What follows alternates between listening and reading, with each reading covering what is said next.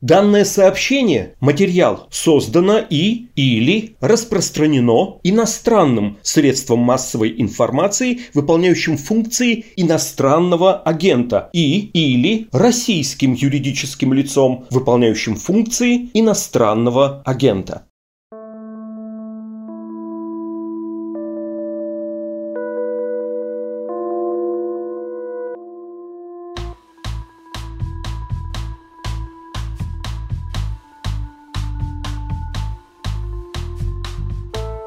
Привет, это подкаст «Текст недели», в котором мы обсуждаем самые интересные материалы, выходящие на «Медузе» с их авторами. Меня зовут Александр Филимонов, я работаю в новостной редакции.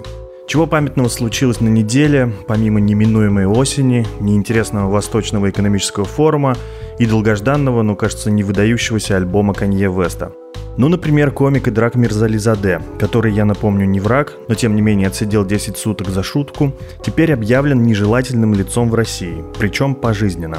Есть версия, что власти мочат его не за неудачную шутку про русских, а удачную про Сечина. А еще поговаривают, что на стендапы все чаще стали наведываться сотрудники Центра Э под прикрытием. Кажется, скоро не только писать про власть запретят, но и шутить тоже.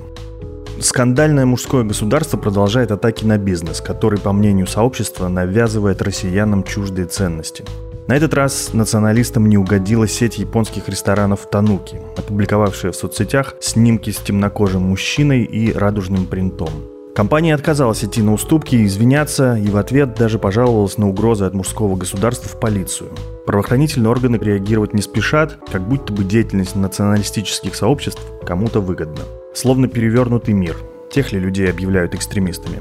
Но, пожалуй, хватит про них. Сегодня хочется рассказать совершенно невероятную, захватывающую шпионскую историю уроженки ЮАР Сьюзен Добсон, которая в 80-е годы апартеида, жесткой расовой сегрегации, стала агентом Африканского национального конгресса, боровшегося за права чернокожих жителей страны. 20-летняя журналистка, работавшая под прикрытием государственных пропагандистских СМИ, собирала важную информацию для своих соратников и даже прошла многомесячный инструктаж по военной разведке в СССР. Спецслужбы раскрыли ее в 1989 году, но советские дипломаты помогли ей избежать тюрьмы и выбраться в Лондон. Через 30 лет мой коллега, редактор отдела расследований «Медузы» Алексей Ковалев разыскал Сьюзен Добсон и узнал невероятную историю ее жизни.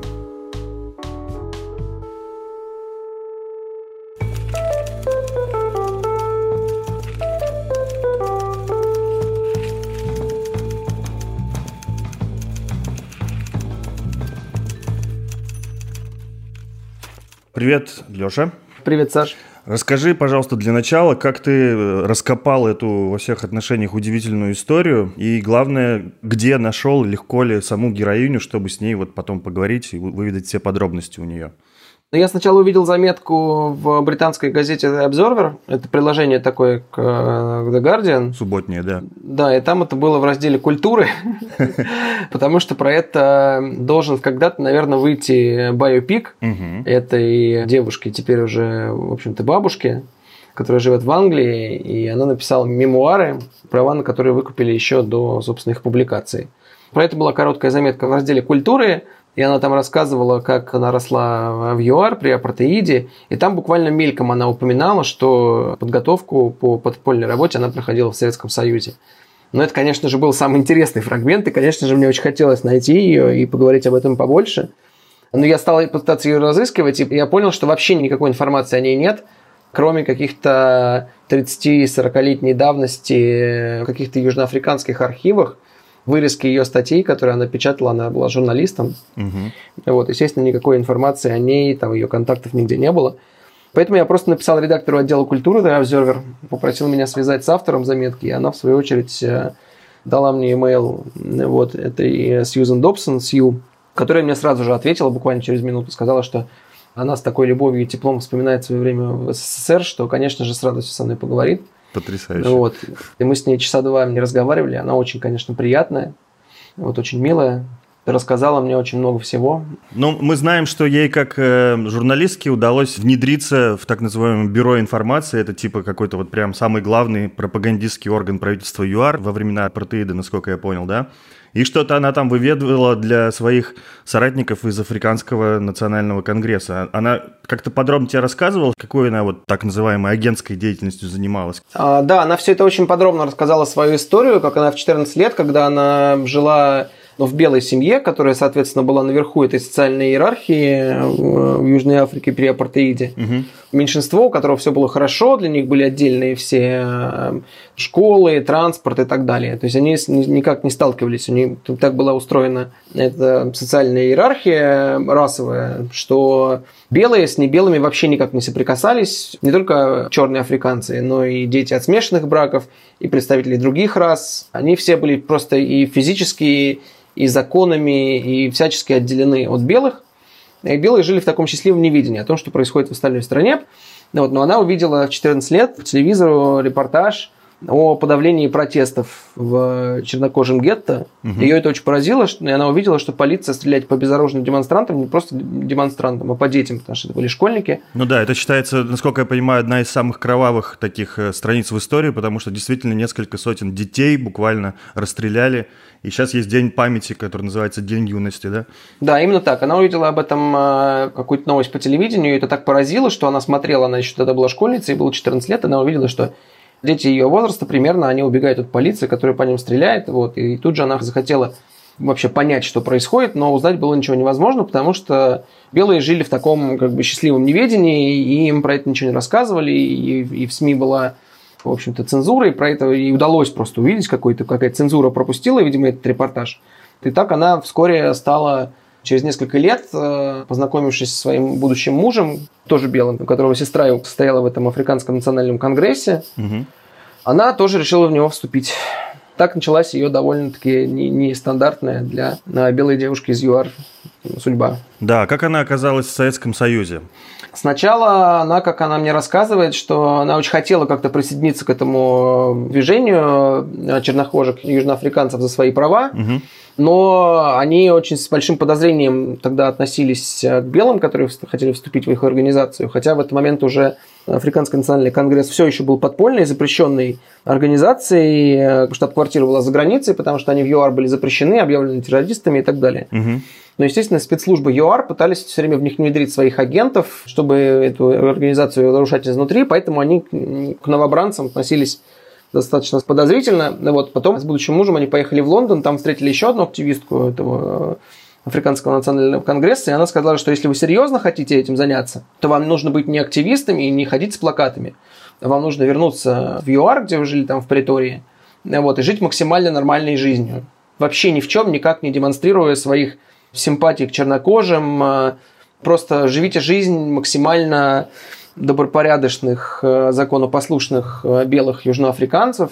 И будьте нашими агентами под прикрытием. Да, и сначала выстроите себе имидж абсолютно таких верноподданных белых граждан, а потом начинайте внедряться в государственные структуры. Так э, вы сможете принести движению наибольшую пользу. И вот она каким-то образом довольно быстро, у нее не было журналистского образования, но она попала сначала, там, по-моему, был журнал, да, глянцевый, который что-то такое туристическое печатал, а потом быстро попала вот прямо в это бюро информации. Как ей это все удалось? Нет, она сначала работала в э, каких-то ежедневных газетах, они там все были провластные, естественно, потому что там не было непровластных СМИ, потому что ну, они, да. естественно, были все под запретом. Ну, строила нормальную ну, журналистскую карьеру так последовательно. Сначала в городской газете, потом на государственном гостелерадио. Вот. И, то есть, соответственно, она в 1981 году связалась с этим Африканским национальным конгрессом, стала его активистом, а в 1983 году она устроилась в газету. И уже после своего возвращения из Советского Союза она, наконец, попала на работу в это государственное бюро а, информации. А это даже не информационное агентство, это государственное ведомство, которое заведует ну, агитпропом. Так и вот, возвращаемся к да, Советскому да. Союзу. Какой это год и как она попала? Там был такой в руководстве Африканского национального конгресса персонаж, который был, по-моему, заместителем исполкома этого национального конгресса, и он был белый, он был еврей из Литвы угу. Ронни Кастрилс, который потом еще был заместителем министра обороны уже при Манделе. Вот, и он ее завербовал не простым активистом, а уже э, в разведку этой организации. Так, ага. А поскольку у а, Африканского национального конгресса и движения против апартеида, естественно, все эти движения по всему миру, коммунистические движения, социалистические, всякие национально-освободительные в капиталистических странах, они пользовались поддержкой Советского Союза, он их послал как бы на подготовку Наверняка у него там были свои э, соответствующие отделе ЦК КПСС, который занимался вот поддержкой этих коммунистических движений по всему миру. Угу. Он их отправил э, в Москву на подготовку. Они разработали специальную легенду, поскольку они настолько дисциплинированно строили свой имидж, что никто, кроме них, вообще даже ближайшие их родственники и друзья, понятия не имели, чем они занимаются, и поэтому для них они придумали легенду, что вот она как раз в 83 году она закончила университет, и они с мужем поехали в путешествие по Европе. Угу. Вот, на самом деле они через Неаполь они поехали в Москву, и вот 7 месяцев сидели там на конспиративной квартире где-то в Москве и проходили специальную подготовку. Причем вполне себе какую-то даже боевую, судя по всему, что там рассказывается. Да, я сначала ее спросил, а, это было КГБ, а, те, кто вас обучали. Вот, она сказала, что, типа, правило было такое, что мы не говорим, а вы не спрашиваете. Угу. Вы просто там занимаетесь, э, к вам приходят специалисты, которые вам показывают, э, значит, как вести радиопереговоры, там, как э, шифровать сообщения, как уходить от слежки, как закладывать мины, бомбы, рукопашный бой, там, стрельба и так далее. Занимаетесь этими занятиями, и вот, потом отбываете обратно и ведете свою национально-освободительную борьбу. Я сейчас поговорил с Андреем Солдатовым, экспертом и большим специалистом по истории советских и российских спецслужб, и ага. он говорит, что по описанию это очень похоже на так называемый Институт общественных наук при ЦК КПСС. Это высшая школа КПСС, которая как раз готовила кадры для коммунистических движений в капиталистических странах. Да, нас сейчас это немного коробит, но она так идеализирует вот сотрудников КГБ или вот той структуры, которые с ней работали, там пытается передать им привет со страниц Медузы. Это, конечно. Да, да, да. Да, это очень, это очень трогательно. Это, понимаешь, э, тут самое трогательное в том, что она об этом рассказывает, она так волнуется и там пытается вспомнить какие-то детали, что я понял, что она действительно об этом никому никогда не рассказывала, кроме вот этой заметки The Observer. Она все это время, когда вот ее после раскрытия ее вывезли в Лондон, вот, и она реально больше никому об этом не рассказывала, пока ее маленький сын, когда они потом уже после падения апартеида поехали в ЮАР в отпуск, и он увидел ее имя в книжке про шпионов и сказал, мама, это ты, ну и тогда ей пришлось уже рассказать своим детям о том, кто она такая. Но так она больше никому ничего про это не рассказывала. Вот, и до сих пор у нее действительно сохранились такие теплые воспоминания об этих инструкторах. Естественно, она говорит, что ни я их имен не знала, ни они моего, они только действовали под подпольными кличками все. Поэтому она говорит, что очень надеюсь, что это кто-нибудь прочитает. Потому что, да, у нее такие прям очень романтические воспоминания об этом времени. Да, но меня еще поражает э, по всем этим рассказам, кажется, что она прям действительно, видимо, очень важный агент была. Вот потому что по этому случаю, как ее спасли советские дипломаты в Ботсване, когда ее уже раскрыли, да, и она убегала, угу. и потом, значит, она приехала в отель, поняла, что за ней слежка, позвонила наугад советское посольство, за ней через 20, что ли, минут приехали, дипломат ее вывел, укрыл в посольстве и отправил рейсом в Лондон. И, конечно же, спас таким образом жизнь, это очевидно. Да, и она там рассказывает, как вот именно то, что ее вот эта подготовка, которую она получила в Советском Союзе, угу. потому что она же была агентом под прикрытием иностранной разведки, внутри страны национально-освободительного движения, поэтому у нее не было никаких там фальшивых паспортов. Знаешь, как в фильмах там бывает, у кого-то под доской в комнате хранится коробка там ага. с, с пятью паспортами, пистолетом и пачкой валюты. Нет, у нее ничего такого не было, и приходилось полагаться только на саму себя и вот на эту подготовку. Угу. Вот, и она в Национальном бюро информации, у нее так успешно шла карьера, что ей даже предложили работу в администрации президента. А это был президент ЮАР, соответственно, который только что пришел к власти, это был Фредерик Вильям де Клерк, который, собственно, потом вместе с Нельсоном Манделой уже демонтировал апартеид, и они еще получили Нобелевскую премию мира оба за это. Угу. Но тогда это еще был самый, что ни на есть, апартеид, и, конечно же, за активистами охотились, э, и за ней в том числе. И до этого она, как лояльный гражданин, белая, замужняя женщина, абсолютно все у нее было прекрасно, она проходила все проверки, ну, как бы, естественно, там служба безопасности проводит проверки на благонадежность, и когда она уже пошла на работу в администрацию президента, угу. ее уже начали проверять очень серьезно, и тогда уже эти э, южноафриканские спецслужбы, они выяснили, что ее, соответственно, заловка, сестра ее мужа, она член этого Африканского национального конгресса, террористической организации. Это была осень уже 89 -го года, она находилась в Намибии. Намибия была как бы самостоятельным государством, но на самом деле это был сателлит Южной Африки, и там тоже действовали законы апартеида и так далее, то есть она находилась под полным контролем. И она должна была из Намибии ехать, э, по-моему, то ли в Приторию, то ли в Кейптаун э, на собеседование, на новую работу. Так. И в этот момент ей сказали, что сейчас мы за тобой посылаем самолет, никуда не уходи, мы тебя везем в Приторию. Вот, и тут она поняла, что все, ее раскрыли, что за ней уже слежка. И она просто прыгнула в машину, и э, сообразила, что ей нужно бежать в ближайшее советское посольство, которое было в Ботсване, до которого она из Намибии не могла доехать, потому что там пустыня, через которую можно только на танке или внедорожнике проехать. Ей удалось достать только маленький Volkswagen. И она поехала из Намибии через всю Южную Африку, вот дала кругаля такого, чтобы добраться до Ботсваны, и вот, и там она поняла, что ее уже готовятся арестовать. Она, в отеле она схватила телефон, нашла там э, номер советского посольства, позвонила, да, и тут же за ней приехали и забрали. Ну вот, такая история вообще. Ну, очень классно, драматично. Какая ее главная удача, выполненная миссия? Что она считает, вот какую самую главную пользу она принесла? Я так понимаю, что вот эту историю, что она там накопала вот как раз в Намибии, про планы правительство ЮАР по дискредитации оппозиции, что-то в таком роде. Я пытался ее, ну расскажите какую-нибудь там супер драматичную историю, как вы там ага. шпионили. Вот, но она такая, да нет, я вот на самом деле, я просто все, что узнавала, я передавала своим товарищам. Э, вот, а что они там дальше с ней делали, я не узнавала, потому что это было не мое дело, и она так очень скромно об этом рассказывает. Но она говорит, что вот в Намибии, поскольку в этот момент у нее была высокопоставленная должность в этом э, бюро информации, она узнала о том, что Власти ЮАР выделили несколько миллионов долларов на кампанию по дискредитации оппозиции в Намибии, потому что в Намибии тоже было свое национальное освободительное движение, и правительство ЮАР выделило несколько миллионов долларов для размещения, как это сейчас называется, fake news угу. в прессе с дискредитацией этого национального освободительного движения Намибии. Вот. Она об этом узнала, потому что она в этом принимала все самое непосредственное участие. Собственно, ее было в этом задание размещать э, в разных СМИ, национальных и международных, компромат э, на этот э, так называемый SWAPO, Southwestern Africa People's Organization. Вот, и она считает, что это ее самая крупная операция, которую ей удалось выполнить. И как раз в этот момент ее и раскрыли. Да, конечно, пропагандистские приемчики не сильно изменились с тех пор.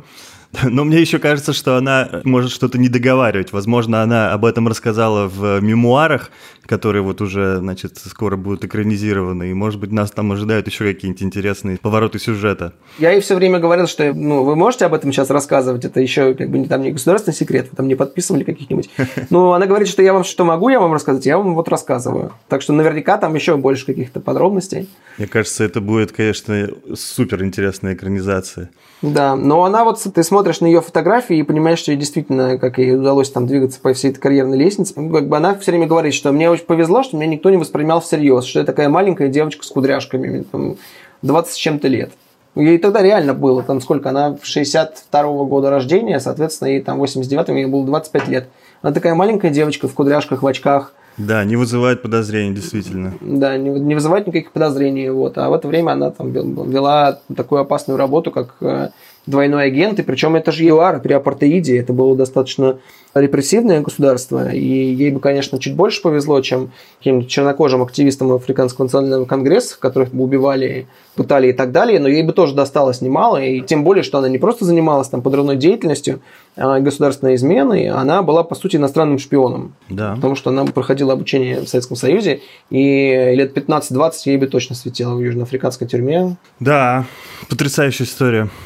Чуть в сторону, я, конечно, не могу не вспомнить еще такую же удивительную историю из ЮАР про певца Сикста Родригеса, чьи песни были фактическим гимном сопротивления ЮАР. Ты знаешь его, нет? Э, нет, признаюсь. Есть такой оскароносный документальный фильм «В поисках сахарного человека». И вот он рассказывает про американского певца из Детройта, сына иммигранта мексиканского, который в начале 70-х записал пару альбомов у себя в Детройте, и они не выстрелили, и он перестал заниматься музыкой, просто стал каким-то там плотником, ну, стал физическую работу выполнять и забыл про все.